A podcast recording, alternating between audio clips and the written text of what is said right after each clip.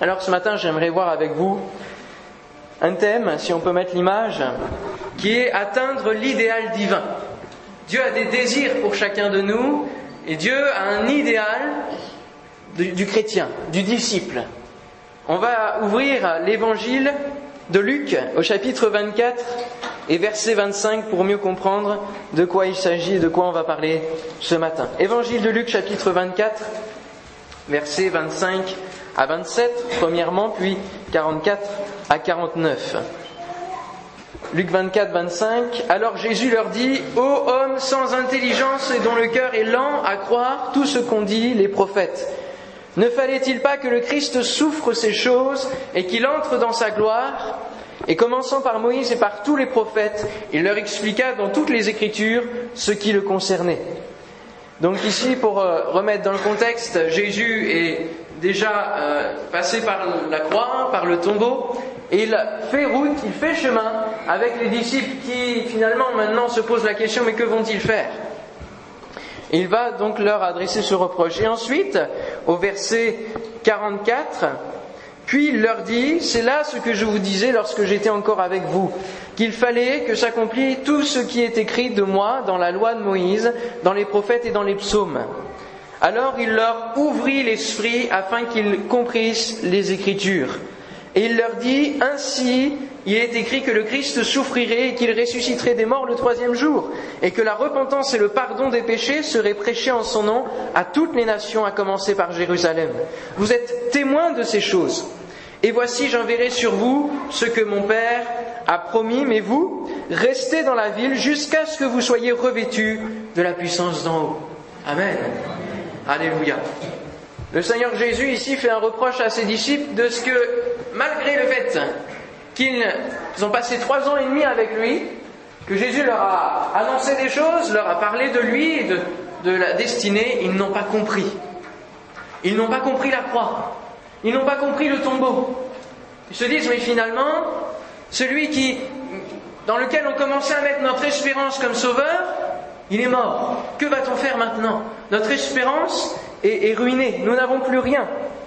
Et alors, nous sommes lents, nous aussi parfois, à comprendre le plan de Dieu, à comprendre l'idéal divin, à comprendre l'intérêt que nous avons à suivre les conseils de Dieu, à suivre les conseils de la parole de Dieu. Il arrive parfois que euh, nous soyons euh, dans notre vie, même dans notre vie chrétienne, un petit peu lassés, un petit peu sans espérance, un peu croisés les mains, parce que nous n'arrivons pas à, à apercevoir le plan de Dieu pour notre vie, à apercevoir ce que Dieu veut faire avec nous. Et ce matin, laissez-moi vous dire que Dieu a un idéal pour votre vie, a un plan pour votre vie, a un idéal du chrétien aussi, dans son ensemble. Et Dieu nous appelle à ouvrir notre vision spirituelle comme Paul lors de la conversion. Paul, lui, pensait être dans la bonne voie. Il était religieux, il était euh, dans la loi. Il persécutait les chrétiens. Il pensait être dans la bonne voie. Il était, il pensait être dans l'idéal divin. Il pensait obéir et être agréable à Dieu. Jusqu'au moment où Dieu va lui faire comprendre sur le chemin de Damas qu'il n'est pas du tout sur la bonne voie. Il va ouvrir sa vision spirituelle. Il va ouvrir son esprit, comme Jésus a ouvert l'esprit des disciples ici. Dieu nous appelle à étendre nos limites spirituelles, comme dans la prière de Jabez. Vous connaissez cette prière, très courte, hein, on en parle sur quelques versets. Et Jabez est connu pour cette prière où il dit: « Seigneur, si tu étends mes limites, étends mes limites. » Dieu nous appelle à élargir l'espace de notre tente, comme le prophète Ésaïe nous y invite. Nous avons besoin d'ouvrir notre vision spirituelle pour comprendre l'idéal divin, pour comprendre ce que Dieu veut pour nous. Dieu nous appelle à faire des progrès dans notre vie spirituelle. Amen. Amen. Est-ce que vous en faites? Les disciples ici, ah, il y a moins d'amen. Hein. Les disciples avec Jésus, ils vont lui demander: apprends-nous à prier, augmente notre foi. Ils vont aspirer à, à, à, vouloir, à, être, à vouloir plus du Seigneur, à apprendre encore plus de Dieu. Et nous devons désirer aussi ces choses-là, à avoir une, une amélioration, une évolution dans notre vie de prière, à prier de mieux en mieux, à prier de plus en plus selon la volonté du Seigneur, à lui être agréable, à avoir une, une, une louange qui lui soit agréable, pure et sincère, de plus en plus, de moins en moins sans hypocrisie, à avoir une foi qui, qui déplace d'abord peut-être les arbustes, qui assèche les figuiers, puis ensuite qui déplace les montagnes. Amen. Alléluia. D'étape en étape. Nous marchons en nouveauté de vie, l'objectif c'est la perfection pour entrer dans l'éternité que nous avons chanté tout à l'heure. C'est l'objectif. Alors qu'est-ce que l'idéal ? L'idéal, c'est un mot que l'on emploie. L'idéal, on peut le définir comme étant une situation qui remplit tous nos critères de satisfaction, à laquelle on aspire, mais qui paraît inatteignable et difficile à vivre. L'idéal, ce serait... Trois petits points.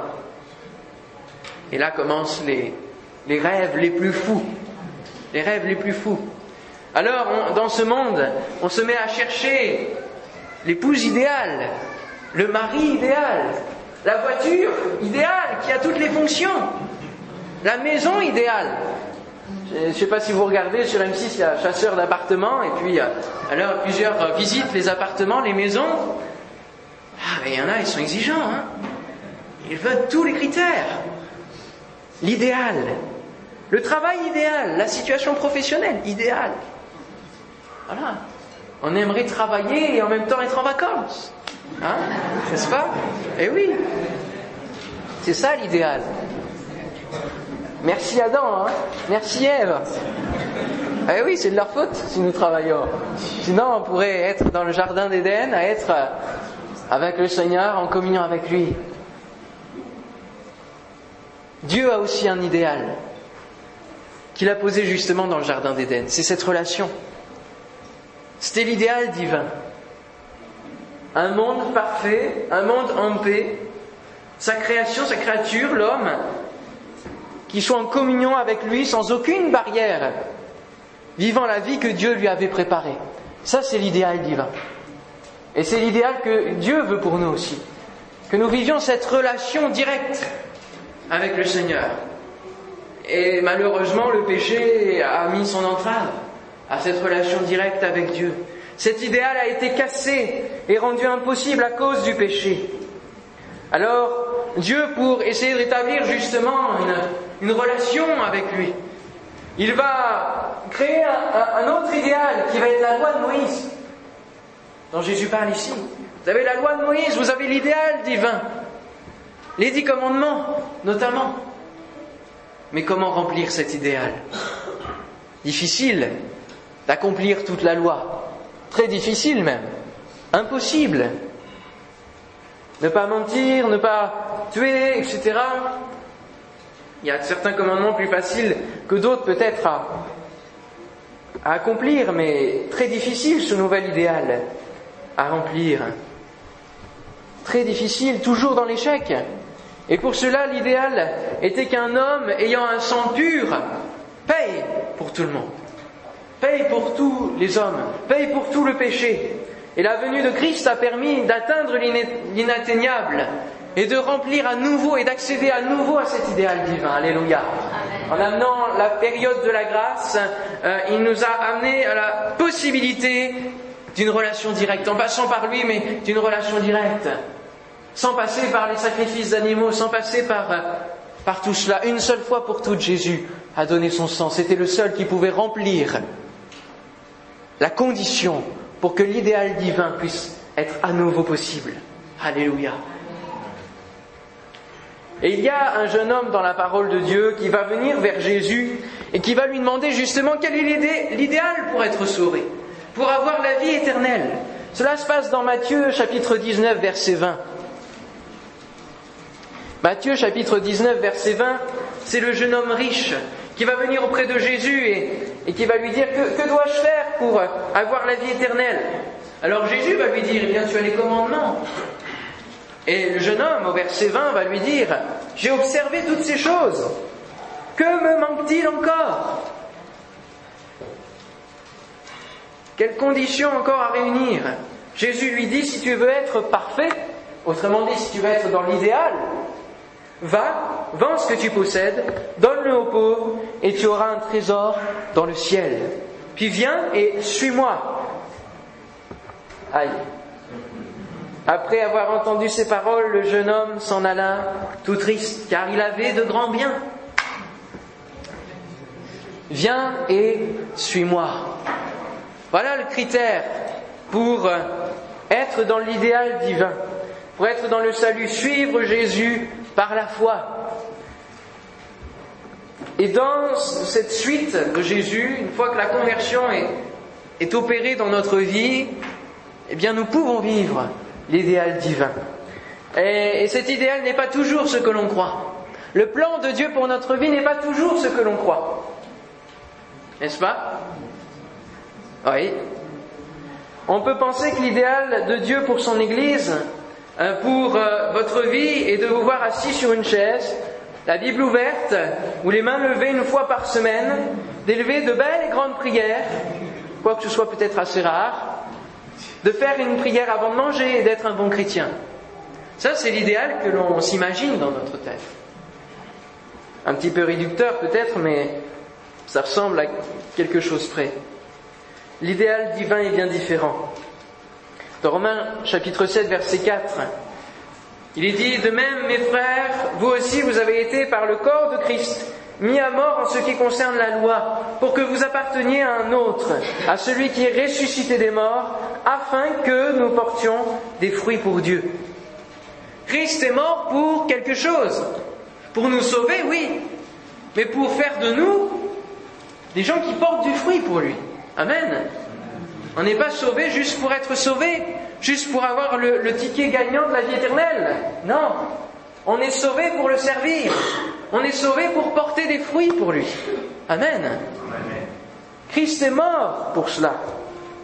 Et là encore, porter des fruits pour Dieu, qu'est-ce que ça veut dire ? On peut se forger un autre idéal, avec une, notre vision des choses. Je vais porter des fruits pour Dieu en lisant sa parole, en étant bon dans, dans mon travail séculier, en apportant mon offrande, en ayant une bonne conduite au volant, en priant pour mes frères persécutés.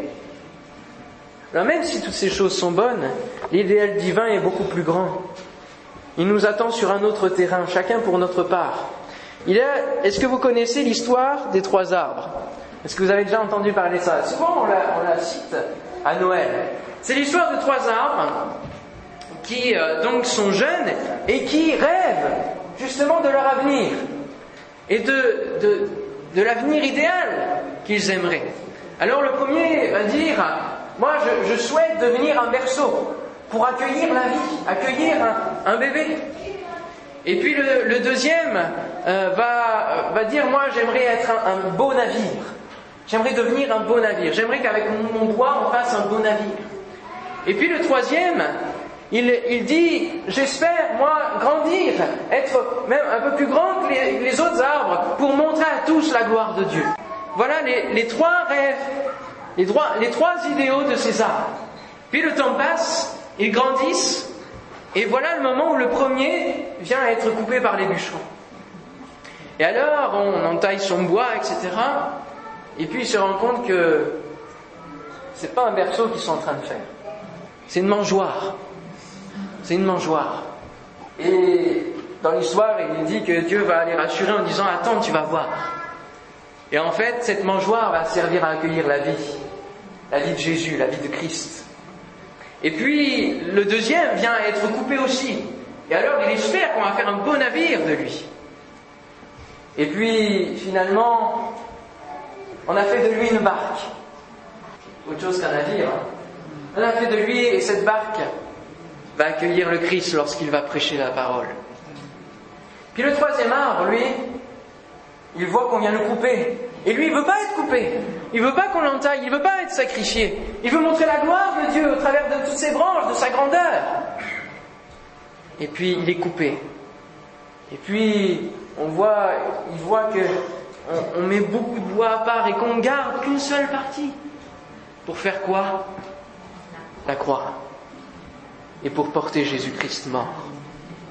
Et alors, ces trois arbres comprennent combien l'idéal qu'ils avaient prévu, l'avenir qu'ils avaient prévu, n'était pas celui que Dieu avait prévu, mais que l'idéal de Dieu était beaucoup plus grand que le leur. Amen. Même si à leurs yeux, c'était dérisoire. Son plan pour l'Église, frères et sœurs, son idéal, c'est d'être un phare dans ce monde rempli de la lumière de l'Évangile, pour aller chercher les âmes, alléluia, les âmes en détresse et les secourir par la puissance du Saint-Esprit. Son idéal serait de voir tous ses enfants l'aimer et mettre en priorité son œuvre pour le servir. Son idéal serait de voir des temps de louanges puissants avec des cœurs bouillants qui ne seraient pas limités par leurs préoccupations du moment ou par le temps. Son idéal serait de voir ses enfants mettre sa parole en pratique. Une petite leçon à vous donner pour les vacances, lisez les lettres de l'Apocalypse, où Jésus rappelle son idéal pour l'Église. Il va leur, leur dire, mais retrouve le premier amour, sois bouillant pour moi. Et du zèle, repens-toi s'il le faut, mais reviens à l'idéal que j'ai fixé pour mon Église. C'est lui le chef, alléluia. Et s'il y a une grosse tête et un petit corps, ça fait bizarre, n'est-ce pas? Eh oui, mais si l'Église ne rentre pas dans l'idéal divin, c'est cela, c'est à cela que l'Église ressemble. À une grosse tête parce que c'est la tête de Christ, puis le corps qui est tout rachitique. Comment atteindre cet idéal divin ? Ce ne sont pas les idéaux que nous nous fixions que nous devons atteindre. Par exemple, et dans le début de la vie chrétienne, et dans le début de beaucoup de vie chrétienne, on pense que euh, il faut qu'on se fixe maintenant deux heures de prière par matin, de quatre heures à six heures du matin tous les jours, pour être euh, agréable à Dieu, pour être dans l'idéal divin. Et puis, au bout d'un moment, on décroche parce qu'on est fatigué, ou alors au travail, on a fait une erreur, et puis, et cetera. Puis on se forge plein de, plein de disciplines comme ça. Mais est-ce que Dieu vous a demandé ça ? Peut-être que si vous la demandez, alors il va y avoir une conviction qui s'est forgée en vous. Et il va vous donner les moyens de pouvoir le faire.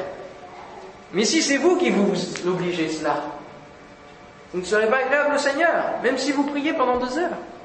L'idéal divin, c'est à, à, à nous de comprendre quel, quel il est, et pas de le créer. Ce sont les idéaux que Dieu a fixés pour nous, qui sont accessibles et bénéfiques pour nous. Amen. Et les atteindre, c'est faire un acte d'obéissance, mais c'est aussi comprendre qu'il, qu'il a tout créé pour nous, parce qu'il nous aime et qu'il nous connaît. Alléluia. Il nous aime chacun pour notre part, et il a tout prévu pour que nous puissions être dans le plan qu'il a préparé pour nous, dans l'idéal qu'il a préparé pour chacun de nous. Amen. Alors, premièrement, comment atteindre cet idéal ? En laissant Jésus ouvrir votre esprit. Jésus a ouvert l'esprit des disciples, et alors tout s'est éclairé sur l'idéal, sur le plan de Dieu qui s'était déjà exécuté au travers de la croix, de la résurrection. Ils ont compris alors tout cela. Et on a besoin parfois de laisser Jésus ouvrir notre esprit. Il y a parfois on court, on court dans notre vie, on pense qu'on est dans la bonne voie, et, et, et, et on se retrouve confronté à des barrières, à des obstacles. Mais si on laissait, et si on prenait un peu de temps pour laisser le Seigneur ouvrir notre esprit, laisser l'esprit nous renouveler, être renouvelé par l'esprit de Dieu. Alors qu'ils étaient désespérés, de nouveau sans espoir après la mort de Jésus, Jésus leur a ouvert l'esprit afin de voir l'idéal divin apparaître. Et laisser Jésus ouvrir notre esprit, cela signifie que dans notre caractère, nous devons être enseignables. Que nous ne devons pas toujours dire « moi je sais tout sur tout », en tout cas le faire comprendre, même si on ne le dit pas.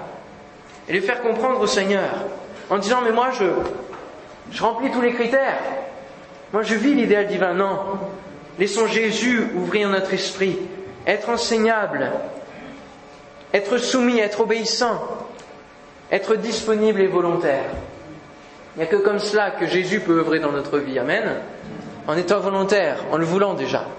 Puis en étant disponible, en prenant du temps, en étant obéissant, même si parfois ça ne nous convient pas ce qu'il nous demande, sachant que c'est pour notre bien.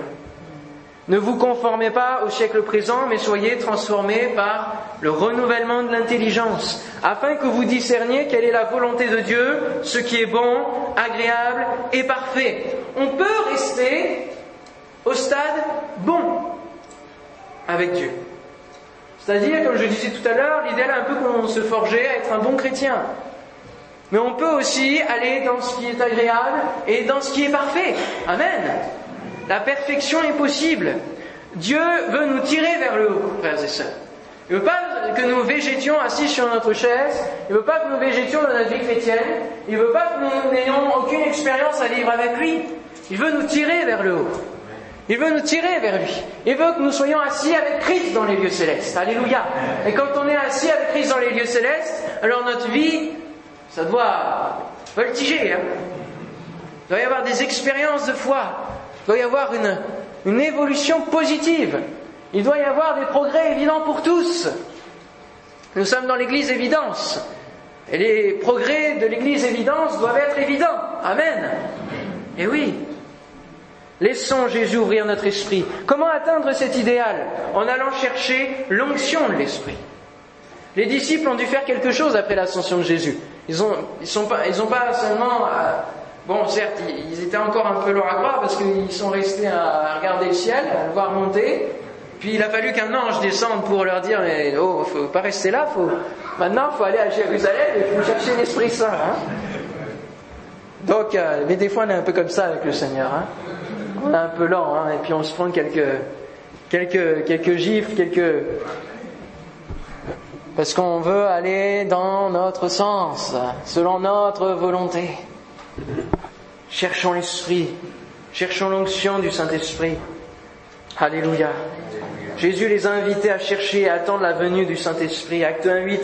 Mais vous recevrez une puissance du Saint-Esprit survenant sur vous, et vous serez mes témoins à Jérusalem, dans toute la Judée, dans la Samarie, et jusqu'aux extrémités de la terre. Amen. Grâce au Saint-Esprit, on peut atteindre l'idéal, même surnaturel. On peut aller au-delà de l'idéal. Alléluia.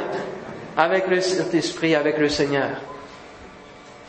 L'idéal pour l'Église, que Dieu a prévu pour l'Église, c'est aller et prêcher.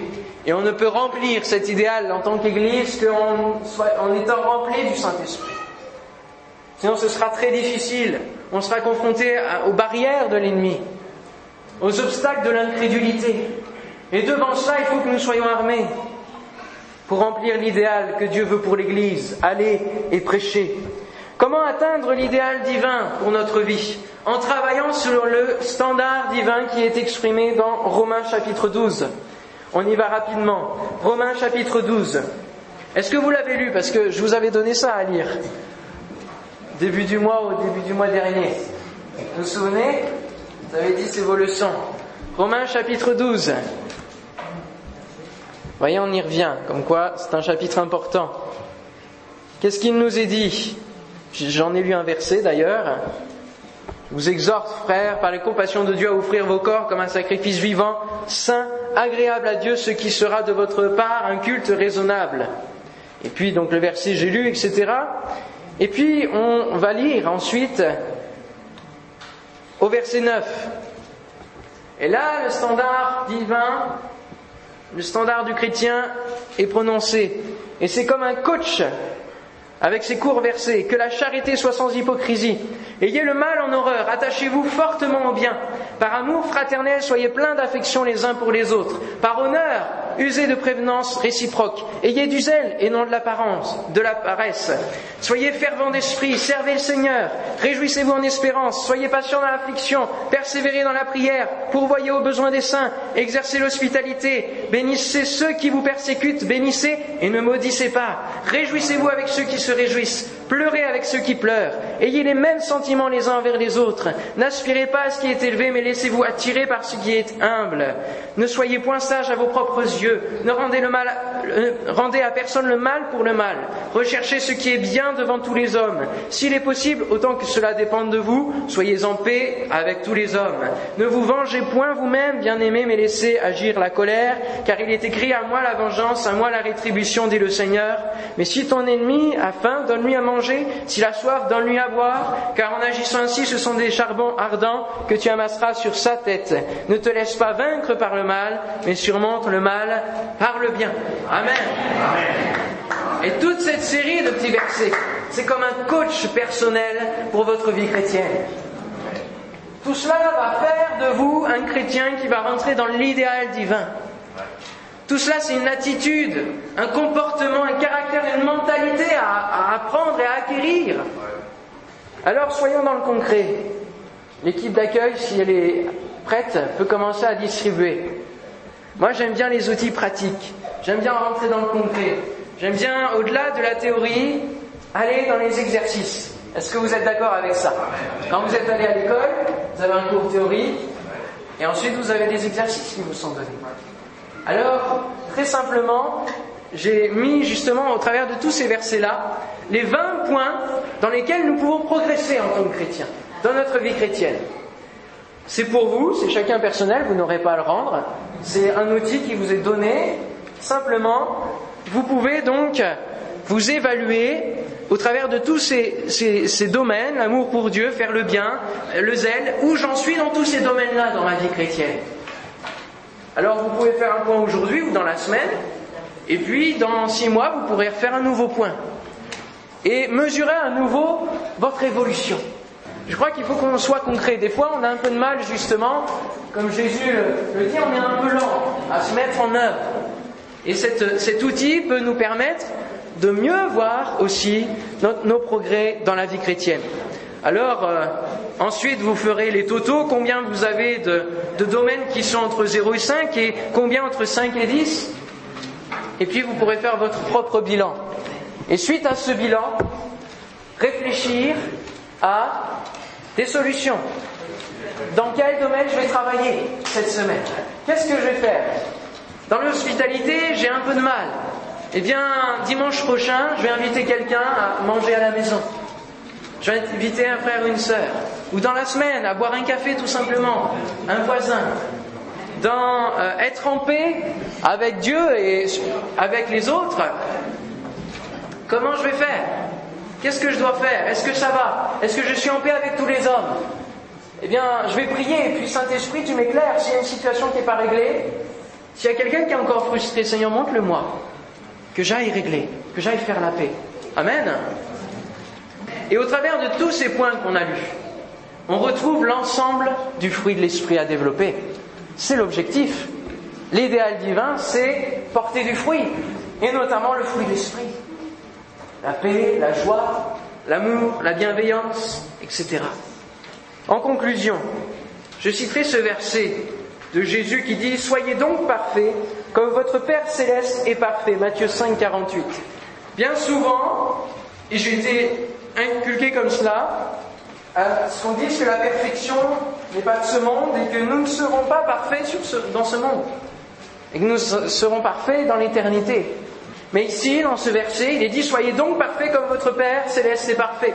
C'est un ordre qui doit s'exécuter déjà sur cette terre. Et nous devons déjà rechercher la perfection, et les dix qui sont sur la feuille peuvent être entourés, frères et sœurs. Et ce n'est pas un acte d'orgueil de notre, de notre part, de votre part, que d'entourer le dix.